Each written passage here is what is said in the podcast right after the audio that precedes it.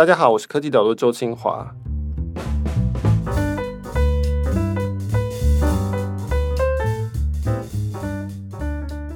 你现在还会逛那个 Wall Street Bets 吗？小逛，其实本来就会在 Reddit 上面晃来晃去啊。你有参与到这一次的 GameStop 之战吗？有啊，刚刚给你看的对账单，有参与了一下这一次的疯狂行情。那我们今天非常隆重欢迎古癌谢孟恭谢主委来到我们科技导读，谢谢邀请，谢谢邀请。是股癌台湾是应该是前三名或是最大的这个 Podcast。正好今天我们要讨论 GameStop，然后以及香民跟华尔街之间的这个冲突。那正好古癌。也是讨论美股，然后呢，我也觉得你可以说是现在乡民的这个网络的股票的 KOL 意见领袖。写完这题目，我写的非常兴高采烈。那我就第一个就想到说啊，我应该要请谢孟恭来告诉我们说，到底台湾的这个乡民或者股票的这个论坛的生态又是怎么样子，跟这个 Reddit 是不是很像？不过你刚刚提到那个你的对账单，我有看到你已经赚了十几倍，就是靠 GameStop 的这个股票，你是有一路在看这个事情的发展吗？首先，一个观念要先沟通一下，就是你不要看到一个人的获利，然后就太高兴，就觉得我要跟着他这样重压，因为可能每个人都有不一样的一个资产配置。所以，比方说像呃，我去参与这一次的 Wall Street Bets 之乱的部位，其实在我整体的部位占比就是个位数的爬数，所以它是在我一个可以接受的范围之内，这样子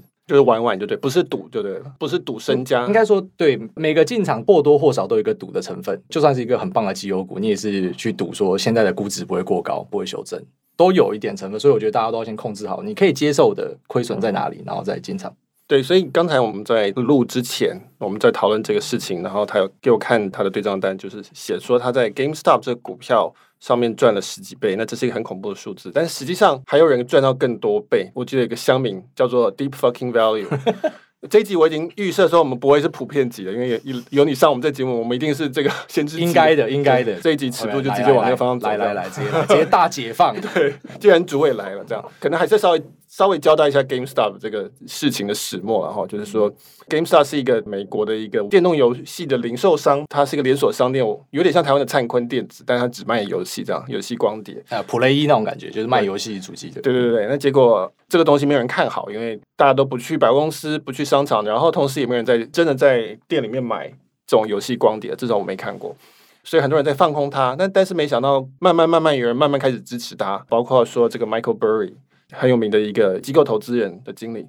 那后来又有一个 Brian Cohen 进来说他看好，所以这股票就慢慢慢开开始涨一点点。但是最有趣的就是说 Wall Street Bets 这个是一个 Reddit 上面的一个版，就类似 PTT 的股票版这样的感觉。不好意思，我们旁边在装潢，会有空空空的声音。结果呢，这个乡民就说：“哎，我们发现这东西放空放到一个居然已经超过外面的流通股数了。这个时候我们如果去做多的话，那些放空的人就会很惨。那于是乡民大军集结去卖股票。”就使得这股票一飞冲天。那我在这边先暂停一下，就说可不可以请你跟我们科技导读这些跟你们可能股癌不重复的这些听众们，他们可能比较不熟悉做空跟这个叫嘎空，到底这是发生什么事情？就是在股市里面，其实两个方向可以做，一个就是做多，一个就是做空。做多一般叫做 long 或者 buy，就是我我买进一个股票并持有。那做空呢，就叫做 sell short，就是我去放空它。那一般来说，放空的意思就是股价跌，我就会赚钱。做多的意思就是股价涨，我就会赚钱。所以呢，一个股票其实有两个方向可以做。然后像你刚刚提到说，关于呃 Wall Street Bet 上面有一些很破利数字非常的暴利，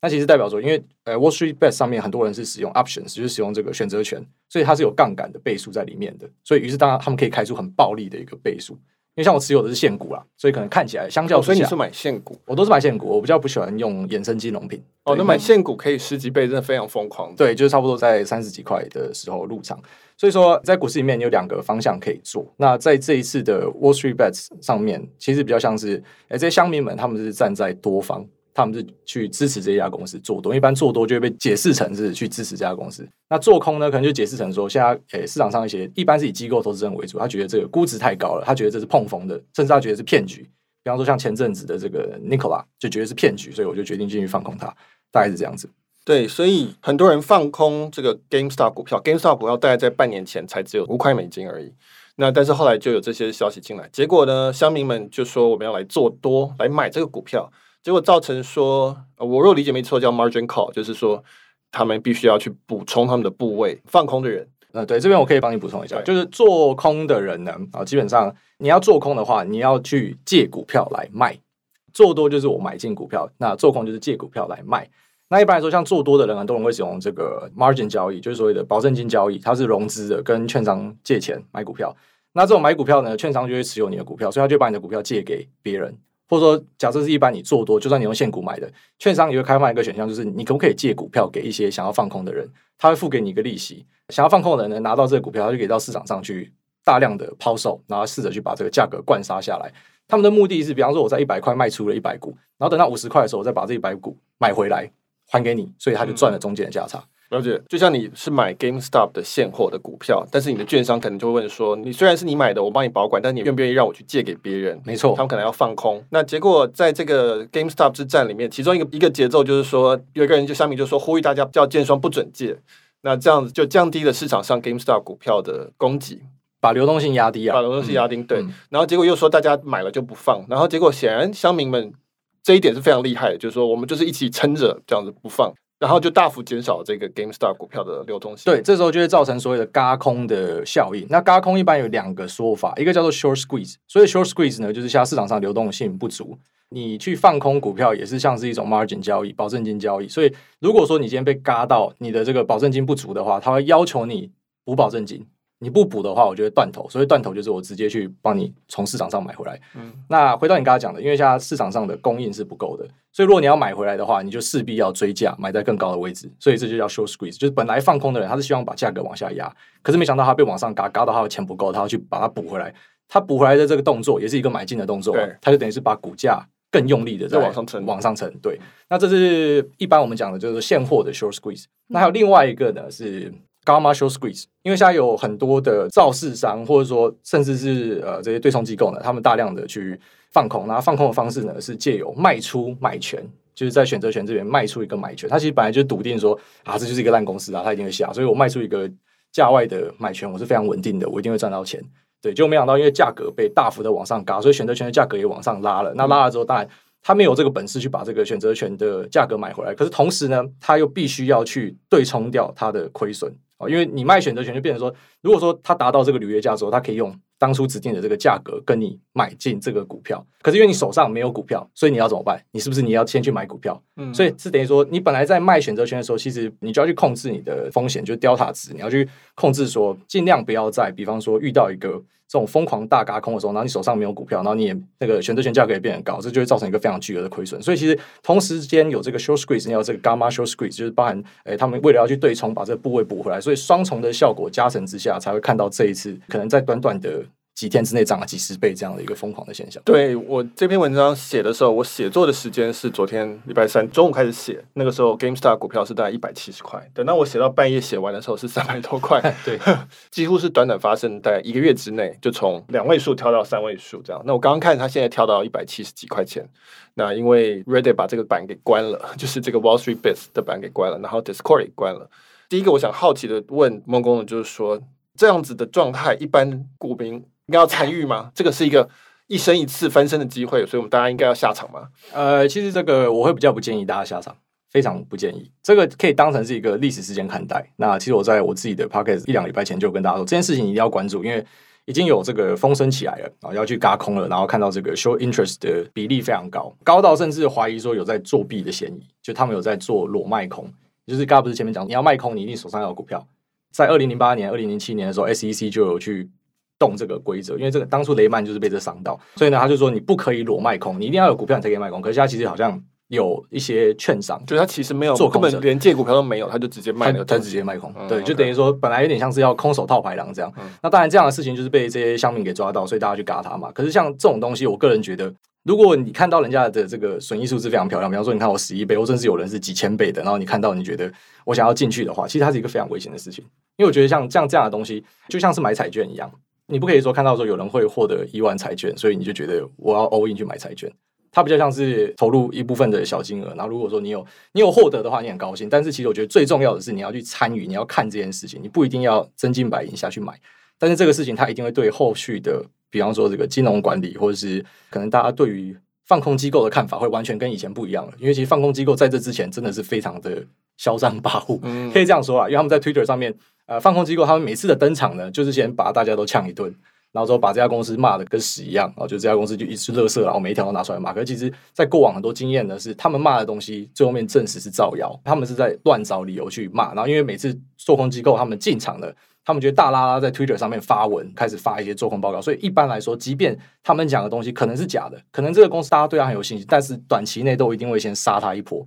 因为大家就觉得怕了，可能真的有这么一回事。可是你就看做空机构这样做了这么多年，他们都没有受到该有的管制，就他们可以乱放话，即便后来证明是假的。这一次就有点像是，诶，有散户这一端，就你讲的这个 Wall Street Bets 这边，那他们也来放他们的消息，他们也来讲说我们该怎么做，所以有点像是一次的对抗这样子。对，所以就像你讲的，我以前在导读写过那个 Luckin 咖啡，有浑水机构，哎，瑞信，对，浑水做通瑞信，然后发布一个报告说啊，为什么他去他的店面排观察他们的卖咖啡杯，怎么根本就没有多少量，非常疯狂。然后他放空的做法就是像你讲，先公布这个，就说啊，这个东西一定有问题，我看坏它，然后他其实已经放空它了的部位了，然后就是等大家卖掉这股票，就实现了他放空的这个预测，那他就可以获利。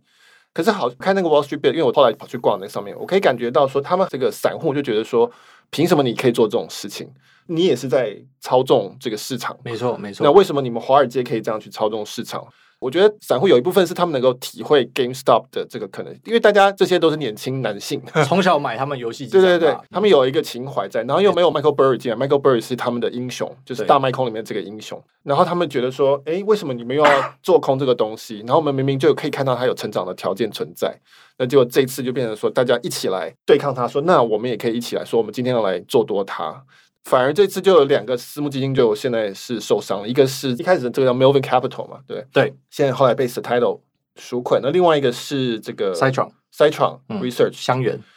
对，那可是问题是说，现在 Wall Street Bets 被关起来，Discord 被关起来，然后现在连 Reddit 他说要暂停交易十二只股票，包含我们等下可能会讨论 AMC 跟这个 Bed Bath Beyond。你觉得这个东西这样子公平吗？还是说你觉得散户的这种论点有道理吗？就是说，其实大家在做的事情是一样的。我这样说啊，当然，Muddy Waters Research，因为他们中文叫浑水投资，蛮有趣的，是因为他的这个创办人呢，他曾经在上海待过，所以他深谙中国人浑水摸鱼的个性，所以呢，他就创创了一个浑水投资。他去打瑞幸咖啡的时候，大家当然看得非常过瘾。可是其实老实说，像是 Muddy Waters Research，或是你刚刚提到的这个 Citron 香櫞，他们放枪的次数也超级多。就是当然，他们有些是打对的，可是有很多最后面就发现说你是拿脏水去泼别人。嗯所以确实就是像你讲的，散户当然会觉得，哎，你们可以这样做，为什么不行？而且其实你们造成的效益跟散户比起来是差非常多的，因为你对冲机构就是大拉拉的摆在那，大家会追你们的 Twitter、Facebook，所以你今天发一个做空报告，还会被广为流传，你对股价一定会造成非常明显的影响。那坦白说，在这一次的 Wall Street Bets 爆发以前呢，大家一直都觉得散户是没有什么力道的。其实就连现在，我都觉得 Wall Street Bets 里面一定有一堆机构，就是你看到那些在做多的人，一定有一堆是机构，不是真的乡民。对，当然，香米里面一定一样，就是会有很强的人，也有跟风的人，有一些白痴就是呼大妈，然后跟着买嘛，那个就是跟风的。可是，一定有那很聪明的，他会去算现金流，他会去看未来怎么样的。那包含说，其实本来已经在里面的机构呢，就像是这个 Scion，就是 Michael Burry 的公司，他就是做多，因为他觉得这个公司其实基本上还算是稳定，而且是有转机的。那再来呢，就是 Ryan Cohen，本来 Chewy 的创办人，他为什么也会大量的买股票，然后并且最后面加入董事会呢？因为他觉得。他可以把 Chewy 变成是美国最大的线上宠物的用品的销售平台，他做电商的，所以是不是他也可能把 GameStop 变成一个线上的通路？如果变成线上通路，就想他现在本益比跟 PS 可能大家给他的评价很低，因为觉得你这个就是夕阳产业嘛。可是如果他今天转型变成线上通路怎么办？是不是整个梦就起来了？所以其实，在股票里面有一个说法，就是说你要怎么样把一个东西变得 sexy。本来车子是一个大家觉得不 sexy 的东西，就已经是传产了。大家喜欢拿这个特斯拉去跟其他的车厂比，而特斯拉等于是多少车厂加起来？这其实是一个本一比一千七百多，这我有写。对，就是说以投资的角度来说，非常错误的一个判断，因为你们不是特斯拉。就像你不可以讲说，为什么 Michael Jackson 他出席费这么高，然后有一个在台湾的网红，他也很多人看啊，为什么他出席费这么低？因为你不是 Michael Jackson 啊。所以 Elon Musk 是第一个把这个电动车做的很 sexy 的人，所以当然大家对这家公司，啊，不然说可能他的 Full Self Driving 啊，FSD 的护城河很深等等的，所以他走在最前面，所以。走在最前面的，他一定会给你比较高的一个评价。所以，我们今天如果回到 GameStop，就是说这些机构，因为其实也不是只有散户在车上啊。为什么？比方说 BlackRock，那比方说 s i o n 或者说比方说 Ryan Cohen，大家都说他是一个非常聪明的投资人，他们为什么会选择去做多？其实也是有他们的理由。所以，其实我都会跟我听众讲说，事情没有那么单纯，就他不是一个单纯说啊，就是一群小虾米，然后根本完全不看基本面，然后再乱炒作进去买，因为里面早就有机构在。所以我其实我觉得这一次比较像是机构的大战，但是因为第一次散户好像站对方向了，对，因为他们成功的把做空的那一方嘎上去了，所以变成他成为一个话题的中心。这样，但是其实我相信 Wall Street Bet 上面一定有很多的机构的人也在里面，甚至帮忙推波助澜等等。像是最近不是就有那个什么 Chamath，就是他是 Social Capital 的老板，嗯、他就出来，嗯、对他有稍微讲一些说法，然后以及他也有买 call。所以其实像他这样的，我相信，比方说，假设这个事件几个月或者几年后被拍成电影，反正电影呈现出来就是哦，原来跟当初大家想的不太一样。嗯嗯，一定有很多的机构在里面对战，就是不是只是单纯的散户去想要去推倒一个高墙这样子。我同意，就是说机构对战的这个影子非常的重，只是说现在多了一个叫做乡民的舆论的这件事情是必须要关注，它的力量变得很大。对，你说不亚于浑水发布的报告，甚至比那个还要再更要，也不亚于 CNBC 的头条。的新闻这样子，那这是要考虑。不过我觉得我更乐观一点，我会觉得说，其实这是在推一个新的势力。像你刚刚提到 Chamath，这是一个戏骨很有名的一个投资人，他原本是 Facebook 的一个很早期的投资人，是今年他一直在做 Spec，对，他现在做的那个 Ticker 是 IPOE，他打算去跟那个 SoFi merge。对，他其实做了很多个 SPAC，嗯，这位投资人我们就叫他 Chamath 好了。那 Spec 我好像没有在这里讨论过的。你们应该有讨论过吧？这一定的、啊啊，对，所以我会连接这古玩的有讨论 spec 的这个呃 podcast 给大家。那反正基本上就是借壳上市，就是他成立一家公司，先把它 IPO，再去找一家私人公司把它并购，就等于让这家私人公司可以间接的 IPO 了，就不需要经过传统的一个。有点像是传统的借壳上市，是我去找一个可能已经要死不活的公司借它的壳上市，这个有点像是我做一个壳。然后我用这个壳去把一个公司收进来，来达到上市的目的。对，那这种做法的困难地方就在于说，你这个东西根本要买谁都还不知道，那你怎么会有投资人愿意买你？所以这是一种很奇特的网红经济，就是大家相信 Chamath 这个人，我相信他的投资眼光，我相信他的承诺，说他会买的是一个很不错的公司。是，所以这其实是一个很大的募资，就像发币是一样的概念。只是说我就在公开市场做，就是信仰值啊，考验你的信仰。对对对，信仰值。那其实你可以看到说，这个也是一样，就是说他其实 Chamath 这个人，他整个人替代所有的。高盛啊，这些什么 J.P. Morgan 这些上市承销银行，他不需要这些人，因为我用我的这个信仰值就够了，我就可以把一家公司带上市，大家就钱就会给我。至少我是这样感觉说，这个其实是创造一个新的我们讲话语权，好了，就是它不是说由 CNBC 彭博那些人可以控制的，它其实是可以从 Twitter 上发展出来，可以从 Reddit 上面发展出来。比如说 Reddit 上面这个 Deep Fucking Value，他今天如果出来喊一个东西，说我要做个 Spec，那我说不定有人会跟。很很可能就是说，我就是要挺你，对不对？我就是我没有任何理由，先瞎挺，对，先瞎挺，先瞎挺。对，你自己觉得嘞？就是说，这个是不是会改变你们的，比如说分析方式？好，那会不会让你们需要考虑的是的因素会更多？我这样说啊，我觉得那个 Chamath Palihapitiya 啊，他是一个聪明人，他绝对是聪明人。他这次出来这样站，他现在还要选加州州长，对，你看又可以选举，然后又站到话语霸权，这样挺大家。但是。坦白说啊，他就是要推自己的 spec，因为其实每个人的动机背后一定有很多复杂的原因。至少他愿意出来挺散户嘛，这就是值得嘉许。可是同时，他在他自己的 Twitter 上面就写说：“你们不要用 Robinhood，你可以换别的，你可以用 Cash App，就是 Square 的，或者说你可以用我接下来要去 Merge 的，叫叫 Ticker 是 IPOE，然后我知道 Merge SoFi，你可以用 SoFi。哦，所以其实就有点像马上上马上来，马上去收割。啊，其实这个是很正常的现象，因为 Robinhood 二零一六年的时候也是，就是 Let people trade，Let them fucking trade，这样就是也是打着类似的名号。对，所以有点像是你你在崛起的过程之中，那个草根性会比较强。嗯，可是等到你真的崛起之后，你就可能就是加入资本的高墙。是，而且 Robinhood 其实为什么就罗宾汉就是劫富济贫嘛？就他要劫贫济富，那我觉得也不能完全的怪他们啦，因为毕竟他的最主要的金流就是来自于这个里面，可能 Citadel 在里面帮他做媒合交易的一个分红，所以，哎，其实像这样的现象是，就是我觉得难免会发生。如果你爬到他这个位置，好，可能像一些台商跑去中国，你下面养一堆员工，你不得不妥协，有点类似这样的状况。但当然，你妥协了，人家还是会攻击，因为大家无法去。带入你妥协了，就活该被攻击，对，你就活该被下一个人给没错，就活该被取代。对，所以我觉得其实呃，像这次这个 Chinese Palihapitiya 啊，或者说接下来我相信会有很多的新创券商或是可能去中心化机构会抓这个机会打。你看中心化机构坏坏这样，对，你看他们可以把你关起来，所以我们应该怎么样怎么样？所以在未来应该现在 spec 已经非常多了，但是你应该会看到更多这样的东西，因为这个东西确定是 work，而且 spec 不是只有比方说几个意见领袖在做。孙正义有一个 spec，Bill Ackman 就是在三月，人家讲说这个是史上最精彩交易，甚至比大麦空的 Michael Burry 的交易还精彩。他也有一个 spec 叫做这个 Pershing Square Tontine，甚至你刚才讲说 spec 是信仰，对吧？我们刚刚不是讲说 spec 应该是一个我买老板，我根本连他买什么都还不知道，我就瞎买。可是问题是，像是这个 PSTH 就是 Pershing Square Tontine，Bill Ackman 这个 spec 呢，他的投资者有这个 Seth Klarman 是 Baupost 的老板，那也是一个非常有名的价值投资人。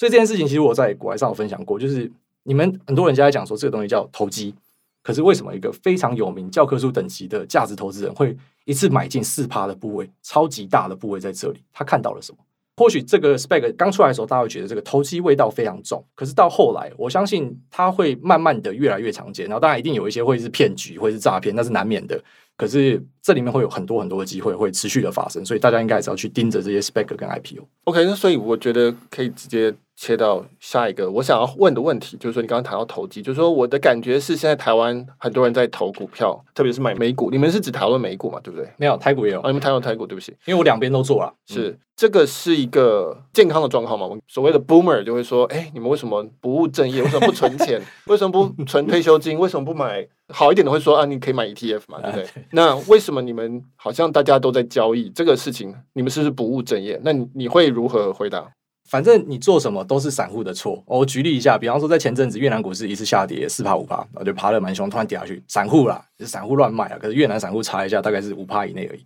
所以你说五趴以内的可以动摇这么多吗？我觉得不行。那比方说这是 Wall Wall Street Bets 的事件，它摇动了这么多股票，GME、M、C、B、B、Y 一大堆，连那个 Plantier 也被摇动了。然后你说散户在炒作，也不是散户啦，对啊。然后或者说科技股的 PS 过高，PE 过高，散户在在买股票，大家都在买股票，也不是啊。其实就是。整体的一个社会的现象，包含说疯狂的 QE、零利率的环境，推升各种资产的价格，只是大家都喜欢去找一个没有办法回嘴的单位来讲，就是散户嘛，就是反正什么东西都怪给散户。但我觉得媒体也很习惯的去这样子去写一个，就是说反正是是散户怎么样怎么样的。但是我觉得大家要习惯散户的存在，因为我们金融科技的进步，未来你只会看到越来越多的散户。所以其实我也很常呼吁说，差协同理论已经不适用了。当然，有些人可能会，比方说，假设三个月后有一个修正，就说哈，你看股癌笑话，你还说没有差协同，但是我跟你保证，那个三个月后修正，你要好好把握你的机会，因为之后还会再涨回去。那涨回去之后，下一波就会再讲说啊，又有什么差协同、差协同。可是我觉得，其实当初会有差协同这个说法呢，是因为在 Wall Street 上面的那些 banker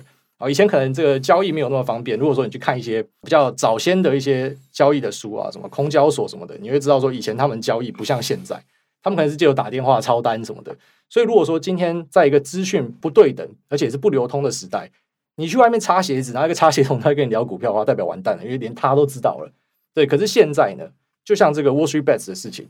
你现在去问，可能很多台湾人他有在华脸书，他多多少少都知道这件事情，他多多少少也知道说尖牙股，大家多多少少知道，所以未来这个资讯一定是更公开透明，而且参与市场的人只会。越来越多，所以我觉得大家不要去太着重于所谓的什么散户指标或什么，因为其实坦白说，回到刚刚前面讲的，我认为大多的可以左右整个市场动向的人，其实都不会是散户，都会是以机构投资人为主。因为散户毕竟我们讲白一点，就是我，然后就是 Michael，我就是我们，所以我们我们可能每个人想法不一样。你可能想要这个时候就卖掉，我想要这个时候就买进，那或者说我们的资金的量体不一样，我们可以承受的风险不一样。可是机构投资人他们是可以设定我要买到什么价位啊，我好几亿可以一次丢进去，所以它其实。在大多数的状况，除了这次的 Wall Street Bets 事件比较特别，在大多数的状况，基本上整个市场的走向都是由机构所决定的。所以，其实我不会觉得说散户的参与会对整个市场造成什么样绝对性的冲击，而且它其实是好的，因为它提供了流通性。那有些散户会赚钱，有些会赔钱，可是其实整个市场是需要更多的流通性的。你这样讲让我想起来说，我们太太他们有个太太们的聚会，以下这段话还有很多刻板印象。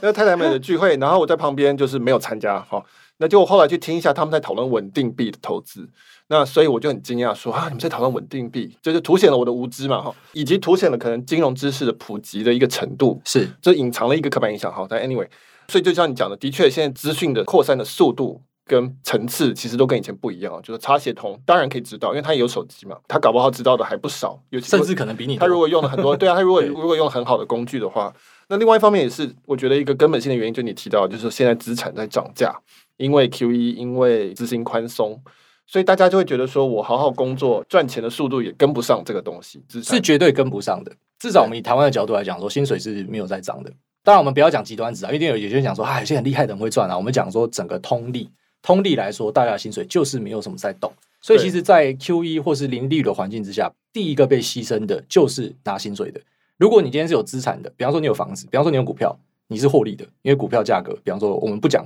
单一个股，我们就讲指数就好。台股以前是万点左右，大家说，哎，万点就是怕高了嘛，不怕一万，只怕万一嘛。现在是一万六，哎，哎，如果说你用这个还原报酬指数的话，已经上三万点了。房地产呢，房地产持续的在上涨，不是只有台湾，全球都在涨。所以持有资产的人变成你就是越来越有钱，讲白一点是这样。那如果说你是领薪水的，你就是越来越穷。所以其实我不会觉得说你要把散户赶出去啊，散户参与市场不好。其实我觉得，当然它是有风险的事情。可是老实讲，什么事情没有风险？找工作有没有风险？有啊。啊，你去国外念书有没有有没有风险？问他们大家说，你去国外念书，你念了一个他妈垃圾学校回来，然后加薪加个五百块，这不是风险吗？你投资三百万呢、所以其实每个东西都有风险，结婚有没有风险？都有风险。那我觉得，其实我们该认知的，并不是说害怕风险，而是我们应该去了解风险。那在我们可以接受的条件之下去尝试这个风险。所以，比方说，一般投资人，我自己在节目里面啊，虽然可能有些人对我一些刻板印象啊，股海可能，比方说，有些觉得我投机，有些甚至觉得我保守，反正就是观察者效应嘛。你站在哪个角度看我，你就想的不一样。但是我很常跟大家讲的核心就是，所有要进场的，你先从指数型市值 ETF 开始，因为这最保守的。甚至你可以考虑一点股债配，虽然我可能我不太喜欢债券，但这样也被攻击。有人说啊，你本来就应该股债配，因为教科书是这样教的。好，随便，反正如果你是从这个市值型指数 ETF 入场，我觉得对你整个资产的。被动增加都会有一定程度的帮助。那比方说，你发现你自己是投资神人，那你要开始去主动选股，或甚至你要加入 Wall Street Bets，那是后来的事情。但是大家都应该要先有一个，比方说，我可以借由股票市场，比方说 ETF 的投资，而不是去瞎买一堆理专推你的他妈垃圾基金。我可以借有一个。被动投资，而且这管理费是低廉的方式来获得市场的平均报酬，这个可能是大家都要有一个认知的非常重要的事情，特别在这个资金宽松的年代。对，我以前有写过一篇文章，讨论持有资产的人跟服务的人，他越来越活在两个世界里面。没错，这其实马克思就写过了，但是我们其实可以 现在看到一个很明显的例子，就是说，就算你不断的在精进你的服务，其实你也很难跟上电脑精进的速度。电脑会为它的拥有者赚很多钱。其实我们现在看到矽谷。相对于其他人的角色就是这样，我觉得这是一个很重要的理由。说为什么大家觉得薪水停滞，我只能够去往从 planter，就是机器的这个地方去赚到钱，这样投资他们。那我觉得另外还有一个，我不知道你觉得怎么样？这不是我的专业，就是说我提到很多人是说 ETF 现在呃，因为它已经占了市场上很大一部分的资金了，那所以 ETF 这个东西它是一个被动嘛，就是说如果这个东西市值够大，它就 ETF 一定会去买。这个是不是导致说让一个公司的股票被 ETF 买的这件事情本身就会启动一个正向循环？那因此，所以乡民的舆论这些力量其实是更有力量的，因为我们就是要把它推到那个地方去，让它启动这个正向循环的 cycle。这个论证基本上是在讨论说，当很多的钱都绑在 ETF 的时候，这个时候乡民的声音其实更凸显，因为大家都没有在讲话了，只有乡民在说话。因为大部分的钱都是它是被动的在移动的时候，那这个时候其实我会觉得说，其实像 Reddit 上面的讨论其实是更有影响力的，因为大部分人他们会有更多的动态，以及呢，他们只要把一个东西推上去了，它就会自己开始继续的起飞。你觉得？呃，我觉得如果你这个说法用在个股是对，没错，嗯、就是假设说。自从这一次大家看到的 Wall Street Bets 之乱，那还是要再强调，我相信里面一定有一堆是机构法人，大家可能会更依赖这个板，就是未来他们推什么标的，我相信都可能会有一定程度的推升到它。假设说这个讨论有起来的话。但是如果说是讲 ETF 的话，我不觉得，因为 ETF 其实对很多人来讲，它是一个比较无聊的投资。比方说，在美国你要投资 ETF，大多数人可能就选择 VO SPY、IVV，或是这个 VTI，反正就投资美国的标普五百或者全市场。在台湾呢，你就投资台湾五十，当然台湾五十不算是全市场，因为是最大五十家公司，但已经够代表台湾的。那根据零零五零跟零六零八等等，但这个东西对很多人来讲太慢了。虽然我常跟大家说，你入门就从这个，因为这个是最稳健的，而且其实像你讲的，会有汰弱流强。一个不好的公司，像比方说光宝科被踢出去，那联咏被拉进来，联咏是一个做 TDDI 很优秀的一个厂商，它会有一个迭代，就是更好的公司会进来。当然，可能目前都是台积电的形状，可是比方就算有一天台积电下去了，我相信台湾人的智慧跟我们努力的个性，我们一定会有强大的公司再出来。所以这个东西长期投资，我觉得它是稳健的。但是其实你去换算它的年化报酬率，差不多是落在你可以期待六到十二趴之间。你说台湾零零五十，还是全世界的？就是美国的。市值型大盘 ETF，或者说台湾的市值型大盘 ETF 都差不多，因为台湾的表现其实不差。大家很幸运的，如果你今天生在日本的话，你做指数投资就没有那么幸运。如果生在希腊，那更不要讲了。可是，在台湾，台湾是一个很有竞争力的地方，所以其实你做短期不准。很多人讲买这个 明天就涨，那很难呐。但如果说长期拉开来看，拉个十年、十五年。你每年可以去滚个六到十二趴，我觉得是都是可以期待的。所以复利效果下去十几年后是很可怕的事情，但是大多数人会觉得太慢了。不过我还是很鼓励大家，反正你觉得太慢，你就试看看嘛，看搞不好你是巴菲特啊，搞不好你是 Bill Ackman 啊，你去试看看。可是你千万不要去杠杆，不要去借钱。你试了啊，比方说拿一成的资金，看你是不是股神啊，不是，那你就乖乖的回来。借由被动的方式去累积资产，那我觉得这是一个很不错的选项。所以我觉得其实不管是 Wall Street Bets，或是比方说我们股外的群组，或是 PTT，或者说 d c a r Facebook，那未来会不会有这个推动 ETF 的能力？我觉得很困难啊，因为大家不喜欢这样的 ETF。ETF 有分投机型的，因为我刚才讲这是市值型大盘的，也有那种投机，比方说是前阵子很红的零零六七二 L 元大原油正二杠杆型的 ETF，还做商品期货，我觉得非常危险，一直跟大家劝告，当时也被攻击吧，呃，股癌就是自己赚不到钱就怎么样，就叫这东西下市了。那或是像是富邦 VIX 零零六七七 U，或者像是美国的 VXX，他们都是 ETF，但它是不适合大家使用的。所以 ETF 你也要去分说哪一种 ETF。那我推荐大家的是市值型大盘 ETF，因为 ETF 其实它的核心就是 Exchange Traded Fund，在交易所交易的基金，所以它其实代表商品有非常多，有策略型的，有市值型的，也有这种商品型的，也有杠杆型，甚至有反向型的，所以还是要挑啊。但是如果你说启动一个正向的循环，大家开始去买市值型 ETF，这是。大同世界 最美好的世界是长这样，但是我相信这个可能还有非常长的一段路，就大家可能还是会比较喜欢那种投机型的东西。这也是为什么在 Ready 上面其实有很多版在聊股票，但是 Wall Street Bets 是最热门。为什么？因为它是用最激进的手法，他们是使用选择权，他们是用杠杆。那其他版呢，可能是使用 ETF，使用个股的，大家觉得嗯就比较无聊了。所以其实我觉得大家心里面都有一个罗马竞技场，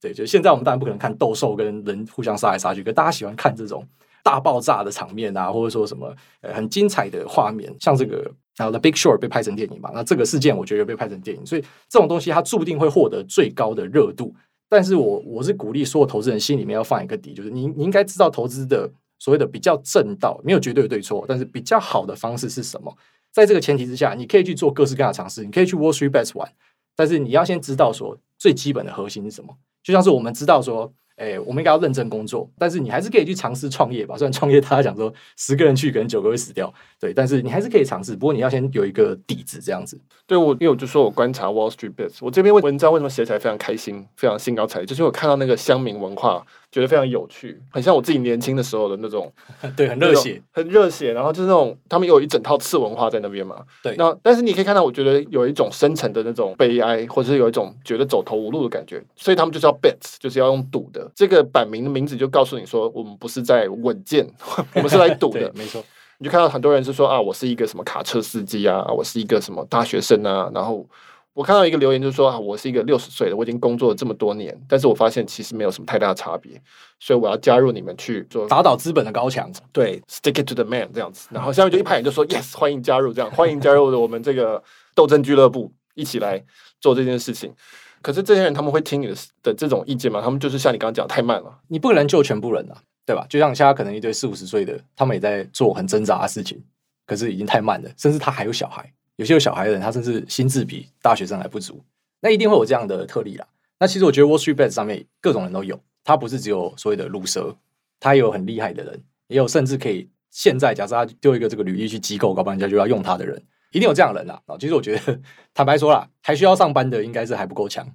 真的很强的应该是不用上班，所以一定有很多高手藏在民间这样子。大家都知道，在 Reddit 上面，它不是只有一个版，台湾乡民可能是刚认识，所以觉得只有这样的一个版。但其实它上面有很多的投资的讨论，它有很多关于像我讲的资产配置 ETF 的讨论，所以它是一个选择。大家知道这个选择，只是你要不要去尝试而已。那当然，对于一些比方说没有资产、没有收入的人，他会想要赌，那是很正常的。我觉得这是非常正常的。好，就比方说像科斯托兰尼也会有讲到类似的东西。如果说你现在是没有钱的，你当然会想要翻身，因为你知道说，就算我好，我刚刚听这个谢孟恭讲的，我去做资产配置，然后期待六到十二趴，可是问题是我我每个月只能存进去五百块、一千块。我根本没有感觉啊，所以他当然会想要说以小博大，用大杠杆去拼一波。我觉得这都是一定会发生的事情。就连在我自己的群组里面，即便我很常跟大家鼓励说入门先这样，可是还是有些人还没有入门他就想要飞。那我觉得都会有这样子的人，但是我们不应该去因为几个特例，然后就忽视掉整个通案。就通案是当越来越多人去接触这样的东西，好，比方说他在旁边看，他没有 po 文，他不是那个卡车司机，他不是什么，可是他看了之后，然后发现，哎，这些人落赛了。然后可能追在超级高点，然后后来一辈子就回不去那高点，他也会学到什么。所以其实孵出来的人是一部分，但是其实可能在旁边参与在看的人，大家都会学到些什么。那我觉得，其实以整个知识的普及来说，它是一个非常值得肯定的东西。而且我相信，在这次事件之后，对于金融监管也会有新的启发。不然说，现在可能两个党派最凶的这个 AOC 跟 Tech Cruz 他们都要介入了，所以未来券商他可能也不可以这样子随便乱关你厕所。那我觉得，其实这种从本来的大机构有话语权，然后变成现在可能散户的群聚的一些社群，它有一些讲话的权益，它的声音开始可以被人家听到，它其实不是一件坏事。对，我最同意的大概就是说，你指出来说大家都在骂散户，因为散户不能回嘴，但实际上我觉得真正要归咎的是他们按部就班的工作也没有办法得到什么很好的结果，没有办法很好的成长。就像你刚才讲的，就是资产跟领薪水对对对越拉越远。对，就是比如说卡车司机这样工作工作，他好，比如说很认真的养小孩，想办法让他念大学带学贷。可是你看到另外一群人，就是在华尔街，就是啊，一生下来就是名牌大学，然后就开始管理资产，然后就赚很多钱。你自然会觉得说这个体制不公平，就被剥夺了感觉。然后金融海啸，然后这些人都没事啊，哎，我欠钱，我房贷没办法缴，房子就被收走了，他钱没办法缴，国家会救他。没错。所以为什么大家去做这个事情？假设那些人是很疯狂的在做这个事情，当然你可以说，啊，你这样笨。我觉得啦，要看后退一步看，说他们为什么会觉得只有这条路可以走。对，电影都会拍给你看嘛。那些反派的人到最后他其实是有点故事的，所以我们要避免的是这些反派的产生嘛。不过当然讲这个，现在可能会大家说左交哦，左交，你自己不努力。不过我觉得，其实，在整个社会上面，当然华尔街的人也不是全部都是，比方说啊，出生就金汤匙，他们一定有很努力的人。不过，其实在我心里面，还是有一点那种种子，就是我觉得，比方说这些平常会被忽略的声音，他们是应该被代表，是应该被听到的。就你不可以直接去打说是你们不努力，对，因为其实有些人他不是不努力，就像讲，他其实是非常认真的在生活，但他就是没有办法嘛。对，就是如果你看整个体制的话。我就不会那么快的去用个人的道德来评价这个人的行为。我觉得，那你刚刚提到的，我觉得我们可以接下来讨论就是监管这个问题，新的监管的这个问题。因为我刚刚在来录之前，我正好在 Clubhouse 上面听到 Reddit 的 CEO 正在上去聊。呃，因为那个 Wall Street Bets 后来关起来，大家就骂 Reddit 说啊，你要开始打压言论了，是不是？结果他说没有，那是因为那个版主，因为 Reddit 的版都是各个版主在管的，事实上是各个版主自己创的。然后呢，是因为那个版主没有办法 handle 那个流量，然后他就说太多那种要管的问题了，他们就说把它暂时把它隐藏起来，这样他就说他们现在也不知道怎么办。那但是的确，Robinhood 是把十二个股票都暂停交易，关厕所，对对对，还有 E Trade 好像是啊，First Trade 关，对，所以大家就会说，哎，又来了。你们这个 Twitter 封锁川普，AWS 关掉了这个 Parler 之后，你现在又要来打压我们这些？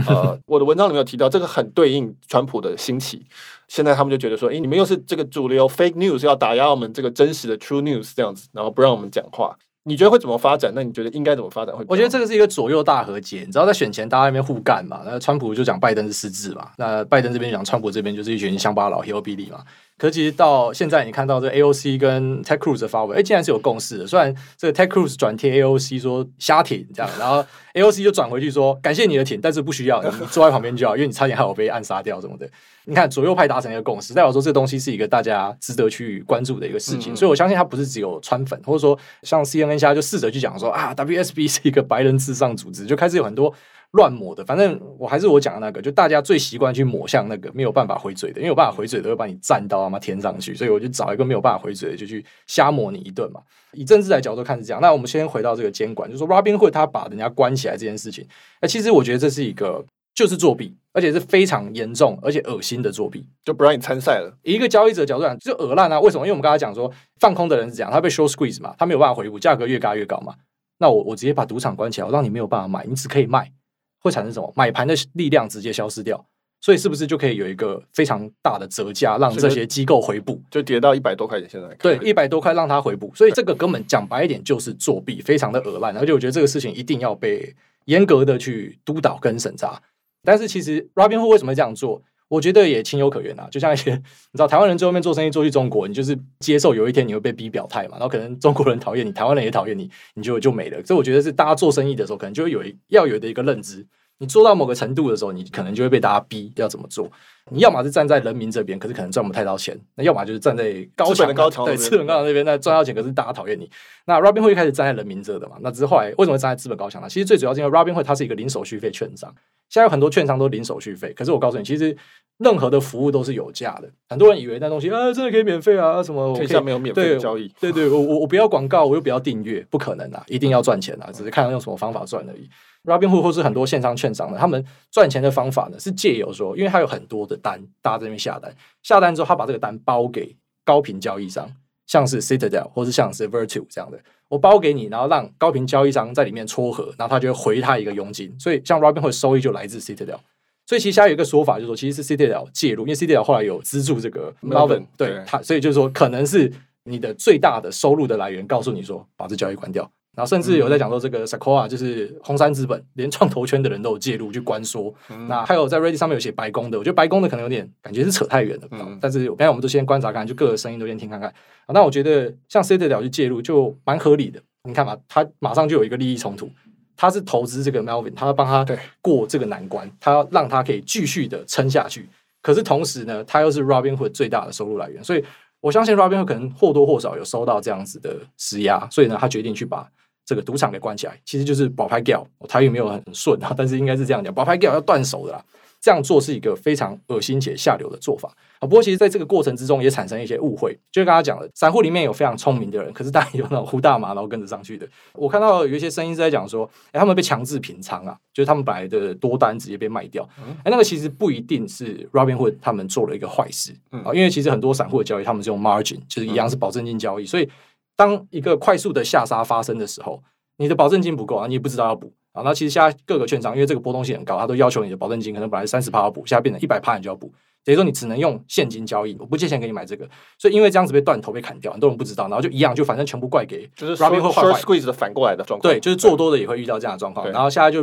如果说你理性看，因为以投资人角度来看，我看得出来。可是呃，现在在这个 Wall Street Bet 上面比较可惜的就是会有这样开始一些明明就是你们自己 没有搞清楚规则的事情，然后也被混在一起，就觉得很可惜啊。就是说任何的群众运动好像到最后都会演变成这样，就是里面有几个雷包，然后因为你自己雷了，你自己没有做好，然后你也打算包给别人，然后可是这就会成为他们反击的破口，比方说像这个抗议者，你看你们在烧车子什么的，然后或者说讲说，你看你看这里面这你自己搞不清楚规则这样，所以它其实会变成一个超级大的大乱斗，而且我相信可能没有这么快会结束。但是未来像 Robinhood 这样的一个券商，我相信啊，你这一次选择站在资本这一边，就你一定会被大家讨厌，嗯、所以就有这个像是 Travis Palihapitiya 啊这样子要出来收割嘛啊，你以后就用 SoFi 就好了，或者说以后就用这 Square 就好，一定会有新的券商在接续，所以这也是一个迭代，就是可能假设说。这个新的券商出来的话，那就有人会被取代掉，所以也是一个新陈代谢的感觉啊。我看到那个 Elon Musk 他也跑出来挺一下，就说啊，Elon Musk 一定收割网的，因为他他非常非常讨厌这些机构。对，因为其实机构从一直以来就在唱衰他，在最早的时候他就讲说做空的这个受害者，对，对，就是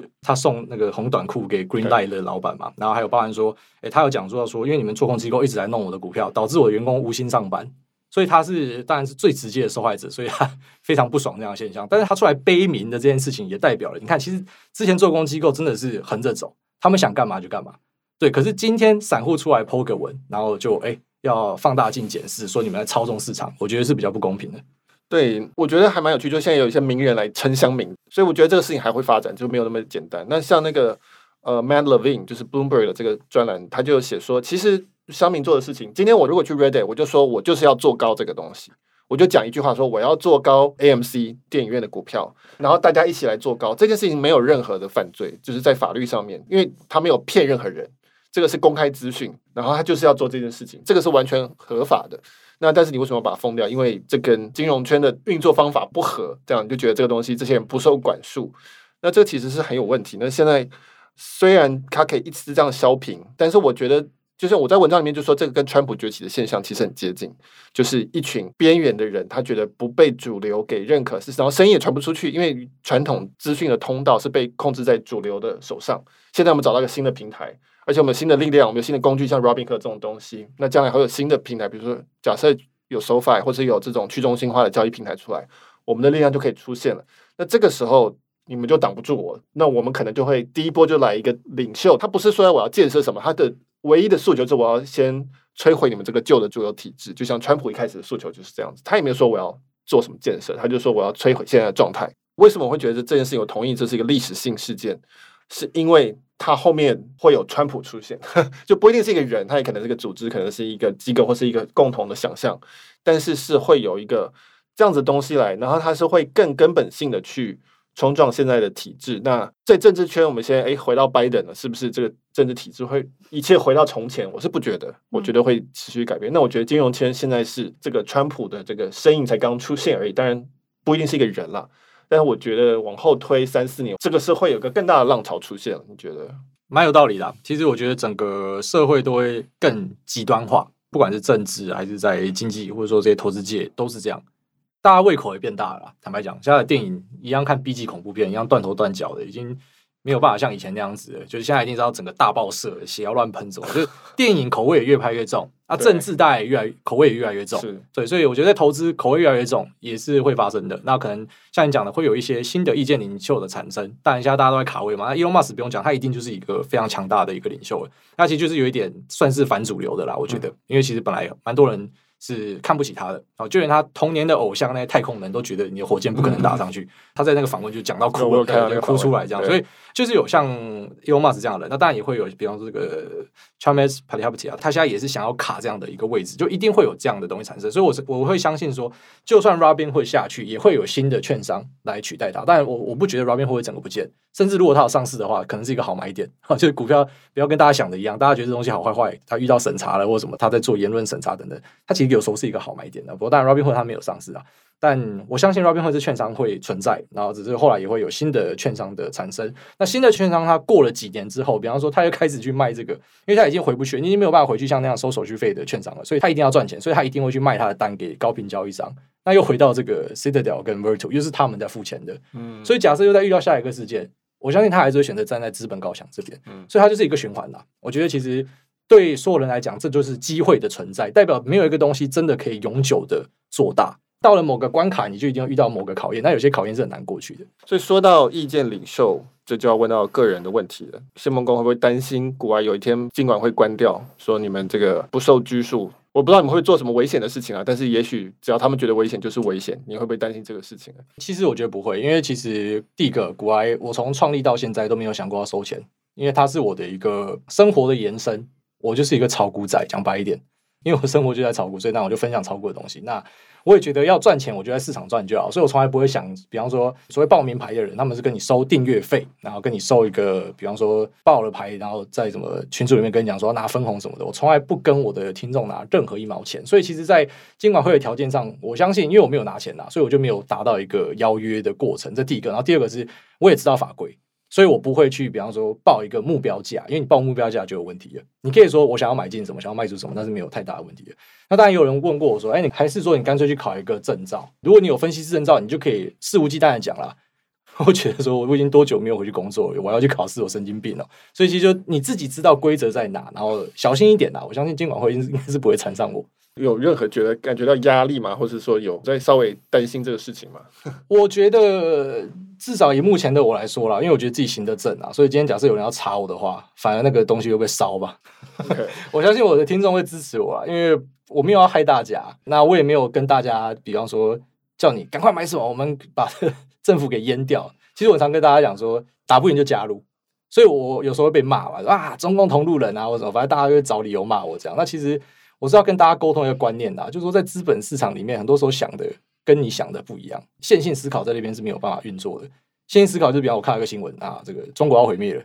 所以我赶快去放空中国，因为很合理嘛。我觉得新闻高手中国毁灭，其实大多时候不是这样的。比方说像中兴，大家说中兴被断单要死了，中兴股价已经快回到前高了。嗯，然后大家看到阿里巴巴，马云啊，马云现在教年轻人的三件事。已经被改了，之前很喜欢教年轻人什么有的没的嘛，就教教年轻人三件事，变成说你是谁，你要干嘛，你要带我去哪里？因为他要被抓，然后你看，那就是一个千载难逢的买点。再来就是看腾讯，大家说猜腾讯，就腾讯就这样嘣嘣嘣嘣就上去了。大家说港股要要掰了，港股就嘣嘣上去了。所以我觉得我带来的是一个新的思维，这思维可能当然不是说我发明的，只是就是我我跟大家讲说，你是有很多面向可以去切入一件事情，那你可以用不同的角度来看整个资本市场，所以。我不会想要去，比方说什么反政府，或者说反怎么推倒谁，因为我个人的想法是，只要哪里有钱赚，我就往哪去。那太好了，这接到我下一个问题，就是说，那你有没有想象，比如说 Chamath 这样子，去推更多东西，比如说做自己的 SPAC，比如说发币，比如说创造更大的价值。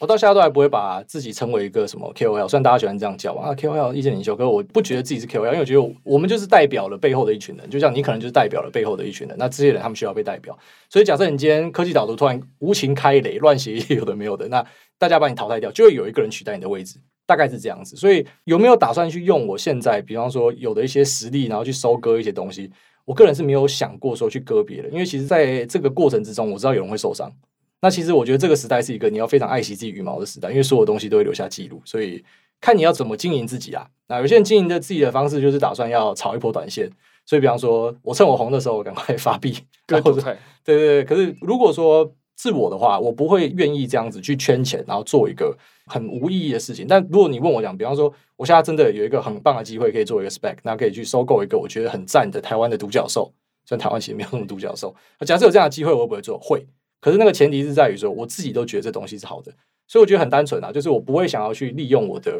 现在的一些声量去做一些坏坏的事情。但是如果有好的事情，我当然还是愿意去尝试。这样，OK，好，我们今天大概讨论到这里，我觉得是一个很不错的一个结尾了。就是说，这个事情反而我们两个都同意这是历史性事件，而且会持续发展。那如果说对金融圈的未来有兴趣的话，我觉得应该持续的关注，说到底这种新的意见聚集、新的影响市场的方式是会被完全的打压吗？还是说它反而会一波一波的成长起来？那我今天要特别感谢这个谢孟恭，我知道你很少走出家门，这样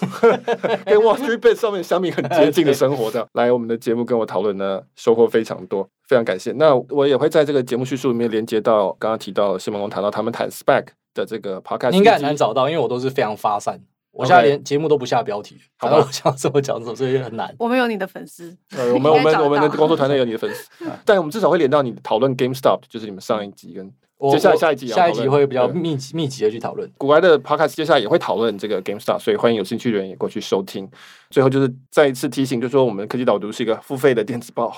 不是纯粹的 Podcast 节目。那欢迎大家来订阅我们的科技导读电子报，我们是一周出刊三篇，那 Podcast 部分只讨论其中的一篇。